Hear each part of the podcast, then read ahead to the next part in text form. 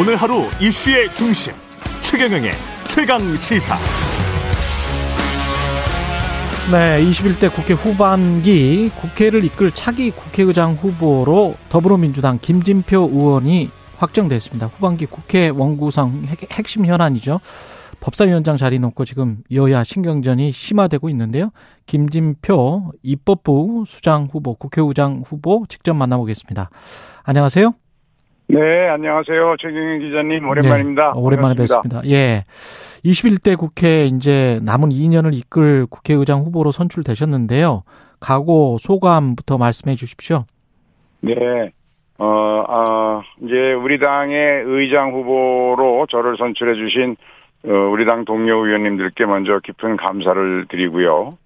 어, 지금 이제 여소야대 상황에서 국회의장의 자리는 어, 상권 분립이라고 하는 민주주의 원칙을 살릴 수 있는 그런 국회 그리고 의원 한분한 분이 역량을 최대로 발휘해서 우리 민생 경제를 살려낼 수 있는데 앞장설 수 있는 그런 국회 그리고 음. 대한민국을 세계적인 선도 국가로 만들 큰 비전을 그려내고 그걸 앞당겨서 실천할 수 있도록 하려면 여러 가지 잘못되고 왜곡된 것을 개혁할 수 있는 개혁 국회를 만들어야 한다는 그, 그런 것을 위해서 어, 지금 최선을 다해야겠다 하는 다짐을 가지고 있습니다. 예. 근데 이제 국회의장이라는 자리가 사실 상당히 어렵고 정치적으로 고도의 중립성이 또 요구되기도 하고 그런데 지금 이제 개혁도 말씀하시고 그랬는데 어떻습니까? 본회의에서 지금 일단 선출 표결이 있어야 되는데 일단 과정이나 절차에서 국민의힘이 어떤 기싸움을 할 우려에 관해서는 어떻게 생각하세요?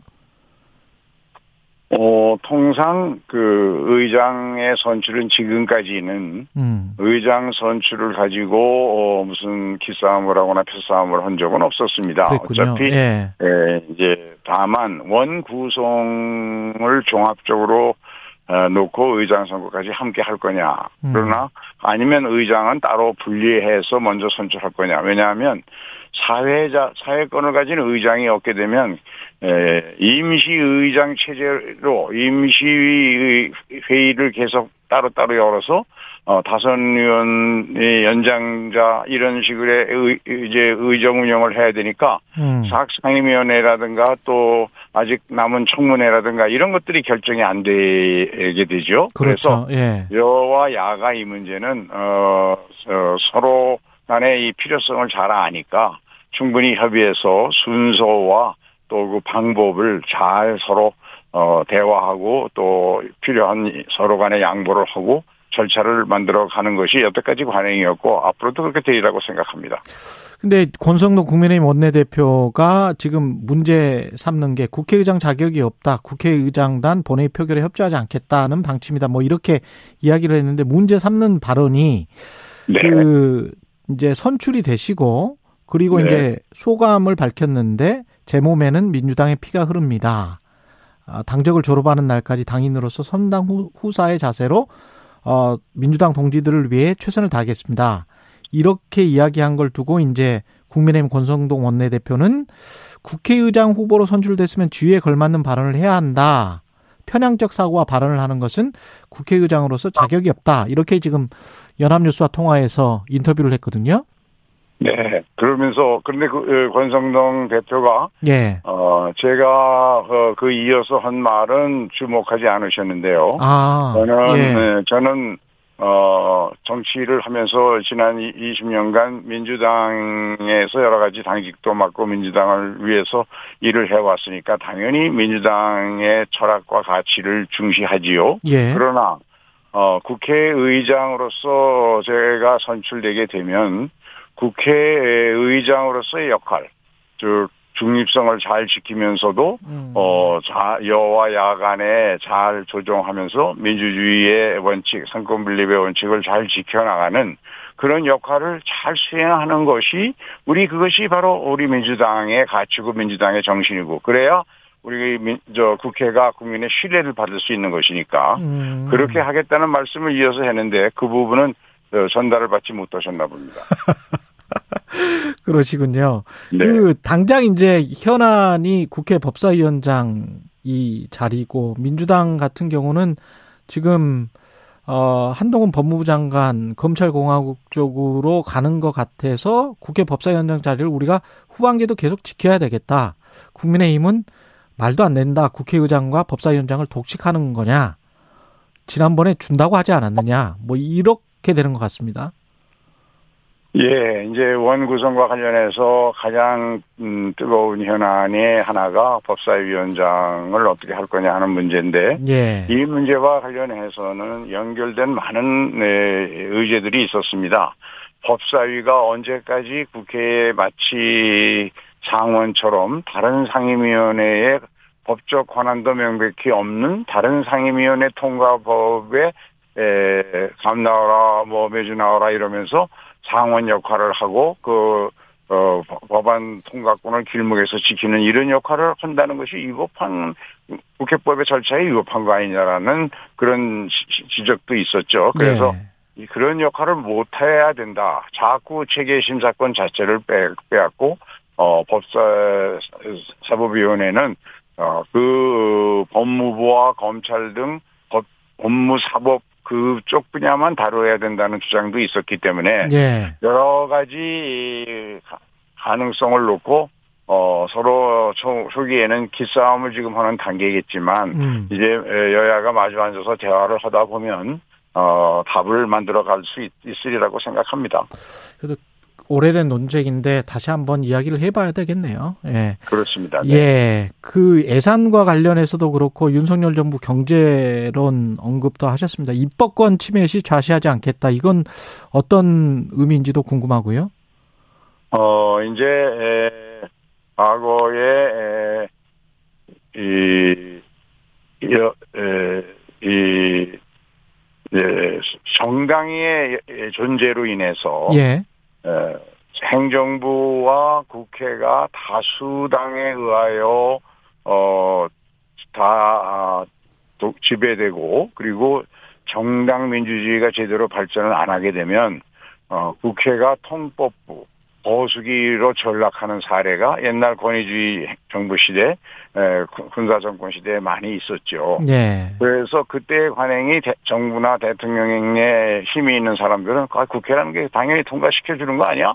이렇게 생각할 그런 어, 또 잘못된 그 기억이 남아 있거든요. 예. 근데 그렇게 해서는 국회가 어, 선거 분립의 민주주의 원칙을 제대로 지킬 수도 없고 또 여당이든 야당이든 통법부 소리를 들어서는 국민의 대표로서 제 역할을 못하는 거 아니겠습니까? 예. 그런 점에서 어, 이번 국회는 여소 야대인 만큼 특히 에, 각 상임위원회에서 의원들이 에, 자기들의 역량을 최대로 잘 발휘할 수, 있도록 하는 대화와 타협의 정치를 하고 그리고 어, 또 행정부 대통령도 그런 국회를 존중하고 하는 것들이 갖춰져야만 에, 국회 도 원만하게 잘 운영되고 국정도 잘 운영될 수 있을 거라고 저는 확신합니다.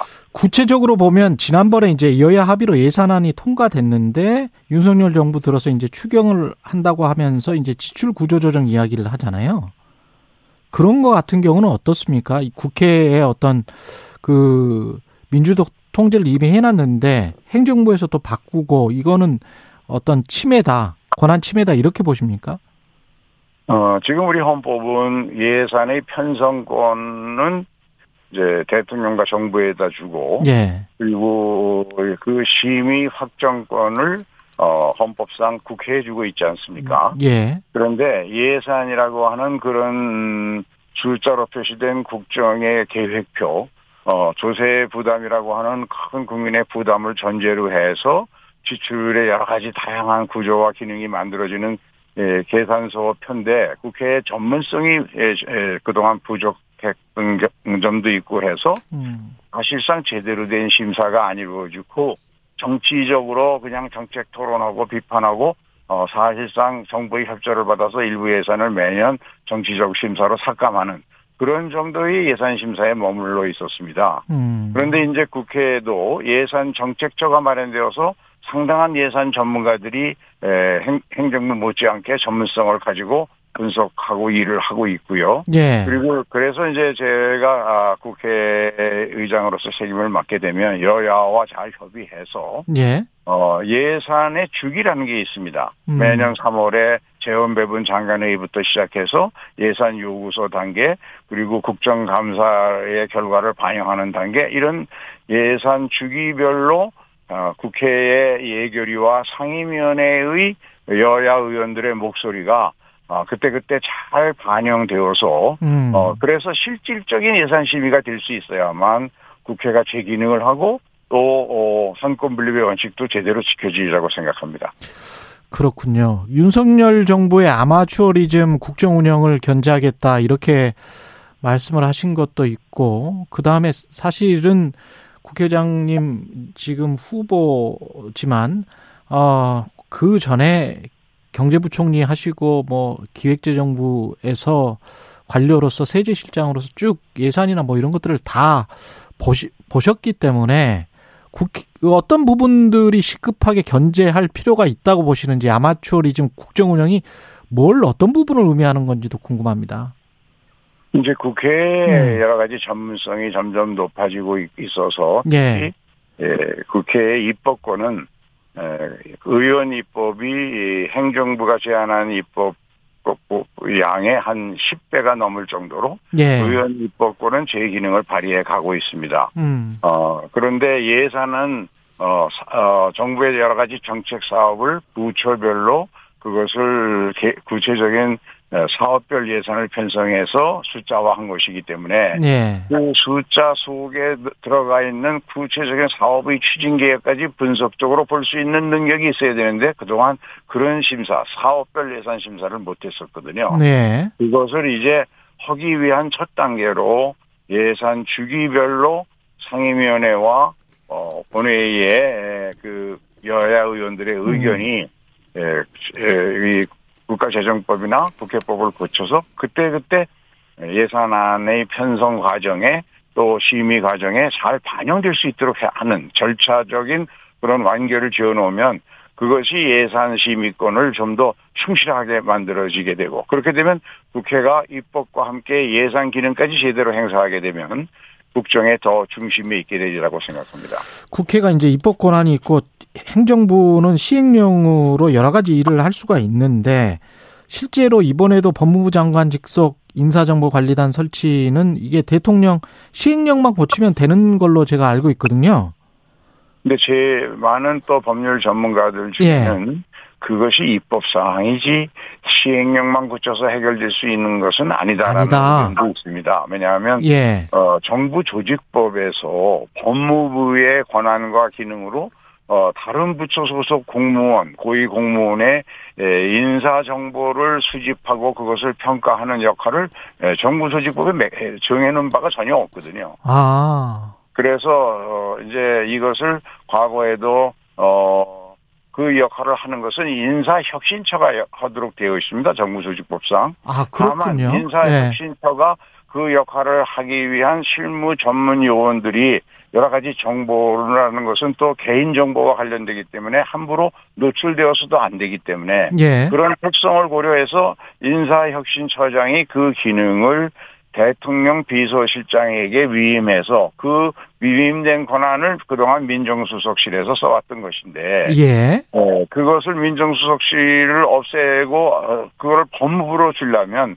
정부 조직법의 개정이 전제가 돼야 되는데 그러네요. 그런데 그게 원칙이 맞느냐 하는 문제가 있죠. 음. 왜 법무부가 모든 에, 공무원의 에, 인사 인사 검증을 해야 되느냐? 음. 그러면 법무부는 또한 검찰의 수사 기능과 연결되어 있는데 그렇죠. 렇게 수집된 정보를 가지고 수사 목적으로 이용할 수도 있지 않겠습니까? 그렇죠. 그런 점도 함께 아울러서 이 문제야말로 여야가 국회에서 더 깊은 논의를 해서 결정할 과제라고 생각합니다. 그러니까 법 개정이 필요한 것 아니냐. 그리고 내용에도 이게 이렇게 가는 게 법무부의 인사정보관리단까지 설치하는 게 맞느냐 이런 말씀이시네요. 그러니까 인사혁신처를 정부조직법상 설치한 예. 큰 법의 정신과 목적에도 맞지 않는다는 것이죠. 그러네요. 예. 그 일단 또 저 지방선거 이야기를 잠깐 해야 될 것 같은데 그 코앞인데요. 어떻게 보세요? 지금 현재 민심은 어떻다고 보십니까? 네, 뭐, 자, 여러 가지 여론조사 통계가 발표된 것을, 어, 우리 보면, 음. 예, 윤석열 정부의 출범 초기 소위 허니문기고, 또, 최근에 바이든 미국 대통령이 한국에 와서 또 방한하고 이런 것들이 여러 가지로, 어, 우리 야당에게는 좀 불리하고 여당에게는 유리한 여건이 만들어지고 있는 것 같습니다. 다만, 예. 주요 광역자치단체의 우리 당 후보들이 제가 판단하고 평가하기에는 후보 경쟁력으로서 상대 후보보다 상대당 후보보다 월등히 앞선다고 생각합니다. 음. 경기도의 김동연 후보, 또 강원도의 이광재, 에, 또 충청북도의 노영민, 충청남도의 양승조 모두 다 상대 후보보다는 국정 운영의 경험이나 그동안의 성과나 에, 경륜이나 모든 점에서 앞서 있기 때문에 저는 이제 시- 시간이 얼마 안 남았습니다만 이런 것들을 앞으로 어, 이- 더 유권자들에게 알리고 하면 음. 어, 에, 민주당에게도 어, 기회가 있으리라고 생각합니다. 그 어제 박지원 민주당 공동 비대위원장이 긴급 기자회견 열고 정말 많이 잘못했다 사과를 했지 않습니까? 근데 당내 반응이 엇갈리는데 의원님은 네. 어떻게 들으셨는지 마지막으로. 저는 그, 어, 우리 당의 청년 지도자, 청년들의 그 여러 가지 고충과 애환을 어, 전달하는 청년 지도자로서 국민 앞에 솔직히 다가가기 위해서 진지한 고민을 한 그런 것을 발표했다. 그런 점에서 진정성을 느낄 수 있었습니다. 또한 음, 우리가 몇몇 계층만을 대표하는 것이 아니라 직벌하기 위해서 대중정당으로 가겠다는 것은 에, 정치인의 기본적인 상식에 부합하는 것이니까요. 음. 우리가 나아가야 할 방향이기도 하다고 생각을 합니다. 아마 이제 문제는 이것을 어떻게 실천하고 또 국민으로부터 신뢰를 얻을 수, 얻을 수, 다시 회복할 수 있는가 하는 점에서, 어, 우리, 어, 박, 그, 비- 비대위원장, 예. 음, 뿐만 아니라 우리 예. 당 의원들 모두의 좀 더, 어, 낮은 자세로, 어, 열심히 솔선수범하는 노력이 필요하다고 생각합니다. 알겠습니다. 여기까지 듣겠습니다. 21대 네. 후반기 국회의장 후보로 선출된 더불어민주당 김진표 의원이었습니다.